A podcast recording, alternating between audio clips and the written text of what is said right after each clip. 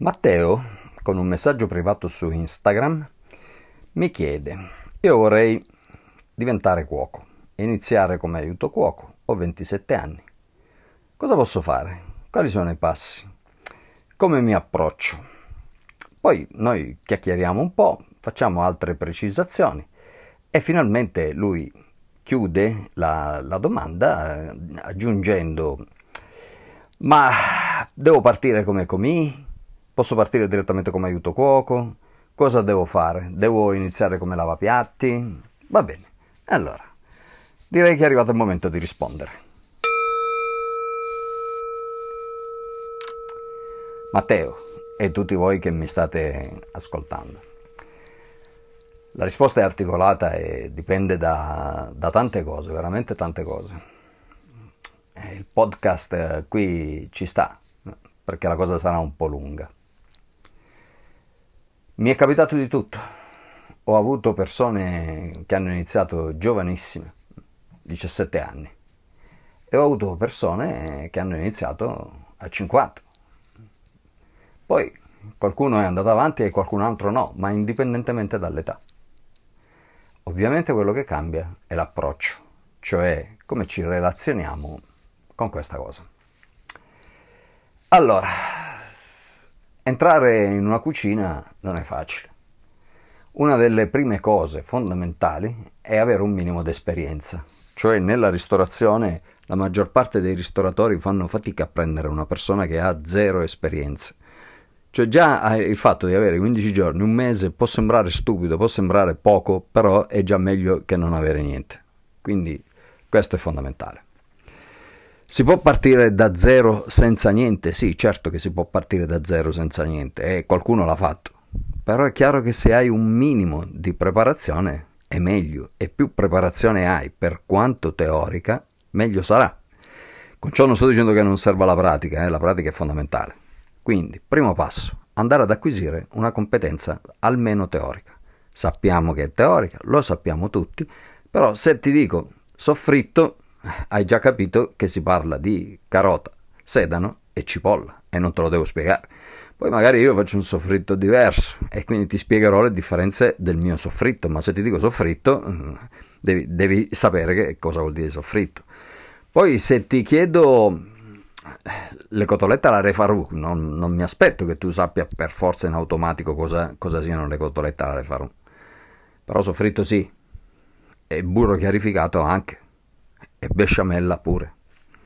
Anche in teoria, magari non le sai fare, non le sai fare bene, però mm, sappiamo di cosa stiamo parlando, ci intendiamo. Se ti dico mi passi il trinciante, non ti devo spiegare cos'è il trinciante, almeno questo lo dovresti sapere per stare in cucina in qualche modo, persino come lavapiatti. Quindi un corso, cominciamo con un corso, ovviamente un corso professionale, cioè è vero che puoi seguire un corso di cucina fatto per chi deve cucinare a casa propria, però se fai un corso di cucina professionale meglio, almeno impari le cose che poi probabilmente ti serviranno qui al ristorante da me. Quanto dura sto corso? Ce n'è di tutte. C'è il corso di un giorno, c'è il corso da due giorni, c'è il corso di una settimana, quello da dieci giorni, quello da un mese, quello da un anno.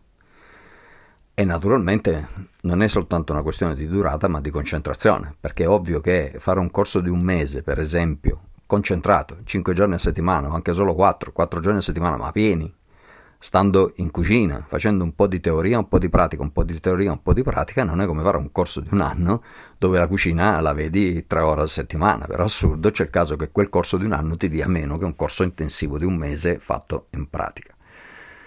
Poi ovviamente c'è anche da fare la considerazione del tipo di corso, perché un conto è un corso in aula, siamo in 40 con due taglieri e tre coltelli, e un conto è che io ho uno chef che insegna a me, mi pago io tutte le lezioni privatamente e, e lui è con me tutto il giorno. Quanto mi costa? E beh, ovvio che, che mi costa di più. Però eh, ci avremo due coltelli perché sono solo io un tagliere perché sono solo io e non devo dividere con nessuno. Quindi questo è un aspetto importante, cioè quello dell'andare a stabilire, andando a seguire un corso della struttura che io trovo. È obbligatorio farlo questo corso? No, ripeto, non è obbligatorio. Però è chiaro che, che se io guardo 10 curriculum e in 10 curriculum non c'è niente, ho fatto il commesso, ho lavorato in un negozio, ho fatto l'impiegato, mi sono occupato di informatica e in uno invece ci sono tutte queste stesse cose, ma c'è anche che aveva fatto un corso di cucina professionale, il primo che incontro è lui, gli fisso il colloquio. Poi magari non mi piace eh, e prendo un altro, però intanto il primo a cui faccio il colloquio è lui. Quindi il corso ha questa eh, valenza, questo obiettivo, cioè quello di far sì che il tuo curriculum abbia qualcosa che consente come dire, di, di avere una maggior attrattività. Poi sul campo bisognerà vedere se vali. Però intanto se, se ho spazio per tre colloqui, tu sei uno di questi tre. E altri dieci non li chiamerò perché non ho spazio per dieci colloqui, ho spazio solo per tre. Spazio intendo temporale.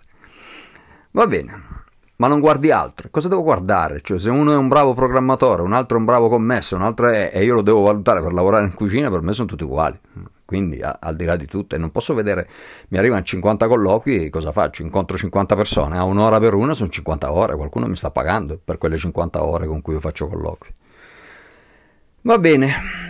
Poi, ovviamente, durante questi corsi non si tratta semplicemente di imparare a che ne so, a portare avanti una certa ricetta, ma ci sono delle basi, delle cose che se tu le hai imparate c'è il caso che io te le rinfreschi un attimo, ma tu di base già le sai, tipo appunto fare soffritto, tipo fare un burro chiarificato, tipo accendere e spegnere un forno. Dici, ma perché al corso ti insegnano anche questo? Sì, certo, ovvio.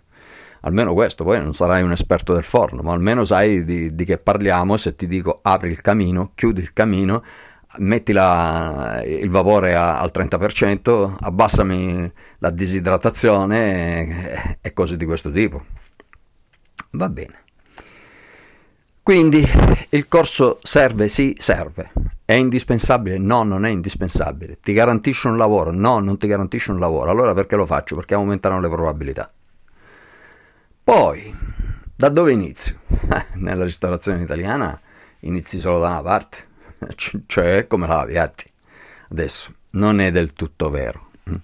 nel senso che spesso mi è capitato di prendere delle persone già a livello di comì, però io prendo una persona a livello di comì se ha certe caratteristiche, se no è facile che io lo prenda come la Viatti. Magari mezza giornata, magari due giorni a settimana, magari in sostituzione di una persona che fa già lavapiatti a cui io voglio dare il backup, per esempio. Questa è una cosa che mi capita spesso. Ti prendo destinato alla cucina, ma nel frattempo mi fai da backup alla persona che lava piatti. E poi piano piano cresci. Qualche volta questo, questo stadio si salta. Però è ovvio che è il modo più semplice per entrare. Però attenzione, perché se sei bravo, bravo, bravo a fare il lavapiatti e non l'hai chiarito bene che tu in realtà aspiri a stare in cucina, poi c'è il rischio che resti a fare il lavapiatti tutta la vita. Perché? Perché una volta che ho trovato un bravo lavapiatti magari non ho voglia di cambiarlo. Quindi qui bisogna fare una precisazione. Ho fretta di entrare in una cucina, mi servono i soldi, lo stipendio per cui ci entro in qualunque modo, anche correndo il rischio poi di restare lì. E allora presentati come lavapiatti. Se invece tu dici no, io posso permettermi di aspettare, preferisco partire dal livello successivo, almeno quello del comì, però poi ovviamente rischio di impiegare parecchio più tempo a trovare qualcuno che mi prenda e magari devo fare due corsi in più eh, e, e, con zero corsi non entri. A, a, meno che tu non abbia fatto l'alberghiere, ma se avessi fatto l'alberghiere non staremmo qui a discutere. A parte che anche aver fatto l'alberghiere non è che ti dà garanzie. Conosco tante persone che hanno fatto l'alberghiere e non sono riuscite a entrare in cucina, perché ancora una volta è solo un modo per dire hai una chance in più di essere chiamato a fare il colloquio, poi però te la giochi con tutti gli altri. Va bene. Ovviamente, facendo il comì, io mi devo scegliere un posto dove imparerò. E questa è responsabilità tua, ancora una volta. E cioè, ho fretta di entrare, mi serve lo stipendio, vado in qualunque posto, anche accettando il rischio di andare in un posto dove non mi insegnano niente, pelo, patate e carote e vado avanti così tutta la vita a pelare carote e patate. O vado in un posto dove pelerò lo stesso carote e patate, ma nel frattempo mi insegnano qualcosa magari a spadellare, magari a sfilettare, magari ad accendere e spegnere i forni un po' meglio di quanto non abbia detto prima io, acceso, spento e basta. Cioè è una tua scelta quella di aspettare finché non trovi il locale dove tu vedi nella tua testa che c'è la possibilità di imparare e naturalmente ne hai parlato e hai concordato, oppure ci faccio in fretta e furia e questo vale anche per i corsi. È il motivo per cui uno decide faccio un corso accelerato o un corso lungo, a volte quello lungo costa meno di quello accelerato, però poi aspetti un anno per averlo finito. Quindi tutto è legato alla fretta che tu hai di entrare. E quando fretta non ne hai, è un po' più facile. Più facile nel senso che prima o poi ci riesci, se hai le caratteristiche, però devi aspettare. Adesso faccio il comì e mi insegnano. Cosa mi insegnano? E mi insegnano queste due cose, queste tre cose, poi basta. E vado avanti a lavorare come comì. Mi faranno mai diventare aiuto cuoco? Eh, magari anche no. Perché? Perché molte persone hanno l'idea che un comì prima o poi diventi un aiuto cuoco e non è vero per niente. Perché? Perché ci sono persone che hanno ottime caratteristiche come comì e non ce le hanno come aiuto cuoco. Oppure io gli aiuti cuochi già li ho, li ho appena presi, ne ho tre. Se io addestro te come aiuto cuoco, poi perdo il comì e c'ho un aiuto cuoco di troppo, ma chi me la fa fare? Non lo faccio. In più, se tu addestrato come aiuto cuoco e non mi servi, c'è anche il rischio che tu te ne vada a fare l'aiuto cuoco da un'altra parte. Quindi non diamo per scontato per niente che una volta che sei entrato come comì, poi fai carriera, tra virgolette, carriera, ok? Deve essere un accordo preciso che tu fai col locale e devi poi verificare che questa cosa stia succedendo e se non succede che ci siano delle motivazioni. Perché? Perché se no te ne vai. Cioè, quasi sempre la carriera non si fa nello stesso ristorante. E se si fa nello stesso ristorante passano gli anni. Prima o poi la fai, eh, però è lunga. Perché? Perché devi scalzare quelli che ci sono davanti a te, che non hanno nessuna voglia di farsi scalzare, che non sono affatto vicini alla pensione, che il loro lavoro gli va bene, oppure devi sperare che uno di loro se ne va per prendere tu il loro posto. Ma, ma non dovrebbe essere così la vita, non dovremmo giocare a scalzare gli altri dal loro posto. La cosa più semplice è che tu, dopo aver fatto 3, 4, 5 mesi come comì, ti cerchi un altro posto e, e vai come comì in, in, crescita verso l'aiuto cuoco. Mm, ti prendono, eh, qualcuno sì e qualcuno no, sarà lunga, dovrai aspettare, dovrai fare molti colloqui così, però prima o poi troverai qualcuno che ti dice va bene, ho, capito, a me servirebbe un aiuto cuoco, tu sei solo un comì un po' più avanti, io ti prendo, vediamo, per un po' ti tengo a mezza botta, per così dire, poi sarai aiuto cuoco. Adesso sei aiuto cuoco. Qual è la differenza a proposito tra i due livelli? Sono operai tutti e due nel contratto collettivo nazionale del lavoro, ma il comì non cucina. Il comì, secondo così le consuetudini e il gergo tipicamente italiane, ma non solo, il comì è il signore che taglia, taglia l'insalata, taglia, prepara e così via, ma non cucina. Normalmente quando comincia a cucinare, quando comincia ad avere una padella in mano, le casseruole in mano, eccetera, eccetera, comincia ad essere un aiuto cuoco. È una distinzione fissata dalla legge? No, non è una distinzione fissata dalla legge. Tutti i ristoratori sono d'accordo? No, non tutti i ristoratori sono d'accordo. C'è qualcuno che per comì intende l'aiuto cuoco? Sì, c'è qualcuno che per comì intende l'aiuto cuoco, quindi ti devi mettere d'accordo ancora una volta e stabilire queste parole che significano perché mh, l'uniformità dell'intendimento non è garantito. E adesso siamo aiuto cuoco. Siamo aiuto cuoco, quanto tempo è passato? Dipende, se hai deciso di fare un corso veloce, intensivo, privato e così via, magari passate, è passato solo un anno. E se invece hai cominciato con un corso lungo, eh, un anno ti serve solo per il corso. E, e, poi altri sei mesi tra il cercarti un posto come comì, il farlo almeno per tre mesi e così via. Quindi eh, un po' di tempo è passato. Ce l'hai sto tempo? Eh, perché eh, questo è fondamentale. Ce l'hai da vivere? Perché? Perché tu intanto che segui il corso non solo stai pagando il corso ma non stai guadagnando niente, se no devi cercare un corso diciamo part time, serale così, però non è che ce ne sono dappertutto. E poi quelli tendono a diventare ancora più lunghi. E naturalmente fai, fai ancora più fatica, quindi il punto fondamentale di questo pezzetto di vita professionale, cioè la parte formativa e la parte da lavapiatti barra comì, è che tu non prendi soldi sufficienti, ne, non dico per per campare la famiglia, ma, ma per campare tu stesso. C'è il caso che qualcuno ti debba dare i soldi per vivere tu, perché è facile che a questo livello si prendano 800 euro. Con 800 euro in molte città italiane fai fatica a pagarci l'affitto, figurarsi mangiare. Quindi dice, eh, ma ci sono i posti che ti danno alloggio. Sì, certo, ci sono i posti che ti danno alloggio Tipicamente sono posti dove, stagionali dove tu vai e siamo in sette nella stessa stanza, dipende da quanto sei disposto ad accettare, poi dipende se ti prendono, dipende se non hanno qualcun altro da mettere in quelle stanze e così via, cioè, non è che in automatico, la maggior parte dei ristoranti in realtà non, non ti dà l'alloggio, è, è, più un'eccezione il fatto che l'alloggio ci sia, non tanto la regola, tre quarti dei ristoranti non danno alloggio a nessuno, come qualunque azienda, cioè, tu prendi un operaio per fare bulloni, non è che ti danno la stanza.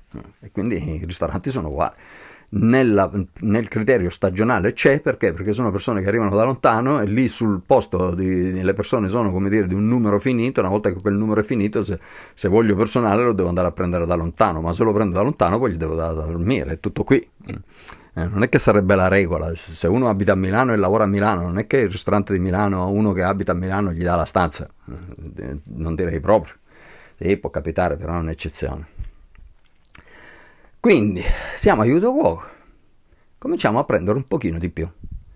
Aumentano le responsabilità, aumenta la necessità di usare la testa e aumenta la necessità di cominciare ad approfondire la propria formazione. Quindi, tanto che tu stai facendo l'aiuto cuoco, continua a far corsi, anzi, ricomincia. Perché? Perché a questo punto comincia a venire fuori chi si intende di fermentazione, chi si intende di molecolare, chi si intende di cucina vegetariana, chi ha fatto la kosher, chi, cioè questo è il punto in cui si va verso il cuoco e verso lo chef e qui comincia a contare un po' di più la tua formazione. La tua formazione che è quella che avevi alla base arricchita dalle nuove cose che tu fai. Adesso può sembrare strano, ma la, molti miei allievi sono in realtà cuochi che sembra strano, dici, perché un cuoco sei concorso? Per andare avanti. Anzi, è più facile che sia proprio un cuoco a seguire un corso, per andare avanti, perché? Perché ha esigenze un po' più sofisticate. Quindi, ed è spesso un corso, come dire, personalizzato, perché poi il cuoco non è che si va a seguire un corso base, poi lui vuole imparare una certa cosa precisa e chiede all'insegnante di insegnargli quella cosa, perché quella cosa gli serve per avanzare, diciamo così, come al solito, tra virgolette, di carriera. Quanto passa? Eh, passa almeno un anno, anche due, qualche volta addirittura tre, cioè tu per un anno fai l'aiuto cuoco, qualche volta lo fai per due anni, qualche volta lo fai per tre. Io conosco persone che hanno fatto l'aiuto cuoco per cinque anni. Dici, ma poi ne sanno di più? Dipende da quanto si sono impegnati, da quanto hanno arricchito la loro formazione, da quanto hanno guardato cosa facevano gli altri, da quante domande hanno fatto, a volte anche di fortuna, di quante risposte hanno ricevuto, perché a volte ti trovi in certi ambienti che tu fai domande e nessuno ti risponde. Quindi sono tutti parametri che contano. Si può fare? Sì, si può fare. Dici, l'hai visto a qualcuno? Sì, ho visto persone fare così e sono andate avanti, molto avanti, quindi so che si può fare parte che potrei dire che l'ho fatto pure io, quindi al di là di tutto, però ci sei un'eccezione, no? non sono un'eccezione, l'hanno fatto in molti, quindi si può fare. 27 anni. Matteo mi parla di 27 anni, io ho 27 anni, eh, io ho visto fare gente che ne aveva 50, quindi 27 mi metto a ridere.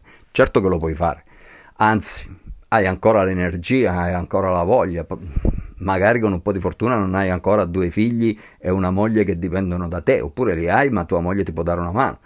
Eh, cioè, 50 anni è un po' più difficile di solito, non è più facile.